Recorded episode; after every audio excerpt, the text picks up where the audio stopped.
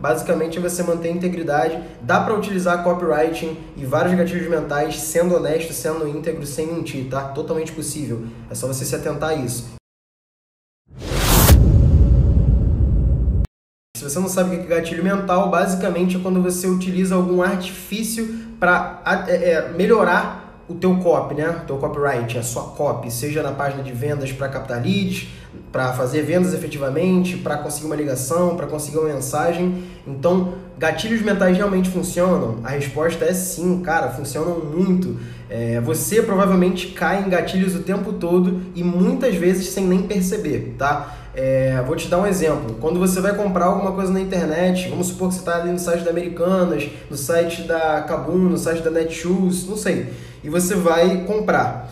Geralmente, uma das primeiras coisas que você olha quando você toma a decisão da compra, você fala assim, beleza, é isso aqui que eu quero, o preço tá ok, Antes de comprar, o que, que você faz? Você vai descer lá nas recomendações e vai ver o que, que as pessoas estão falando, a nota que as pessoas deram para esse produto. Ou vamos supor que você vai pedir comida no iFood. O que, que você faz quando você vai pedir no restaurante do iFood que você não conhece? Você vai ver lá quantas reviews o, o restaurante tem, qual a nota do restaurante, quais são os comentários das pessoas que pediram nesse restaurante. Então, tudo isso é o gatilho mental da prova social. E quanto mais positiva for a prova social, mais fácil vai ser para esse estabelecimento, para essa loja, para site te vender. Então você pode usar esse mesmo artifício para vender também na internet, independente se é produto físico, se é produto, eh, se é infoproduto, se você está querendo apenas captar um lead, gatilho mental da prova social é um dos gatilhos das dezenas de gatilhos que existem para você utilizar na internet. Então a resposta é sim, gatilhos mentais funcionam muito, tem vários outros, escassez funciona muito, urgência, prova social, antecipação, enfim, vários, tá? Relação dor e prazer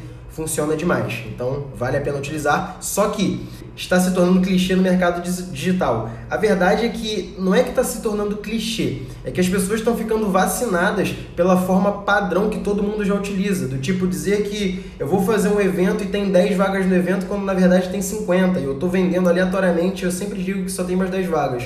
Isso é uma falsa escassez. Muita gente na internet tem feito falsa escassez e as pessoas têm ficado mais vacinadas quanto a isso, entendendo que na verdade essa escassez não existe. Então, quanto mais íntegro você é na hora de utilizar o teu gatilho mental, na hora da tua cópia ali, mais eficaz ele vai ser. Se você não for íntegro e usar um gatilho muito forte, pode ser que ele funcione na primeira vez, mas você não vai conseguir enganar os teus clientes de novo várias outras vezes, tá? Então, basicamente, é você manter a integridade. Dá para utilizar copywriting e vários gatilhos mentais sendo honesto, sendo íntegro, sem mentir, tá? Totalmente possível. É só você se atentar a isso. E os clientes sim, estão começando a ficar mais espertos para essas falsas escassez, é, enfim, prova social falsa, tudo isso que é falso, os clientes estão entendendo melhor.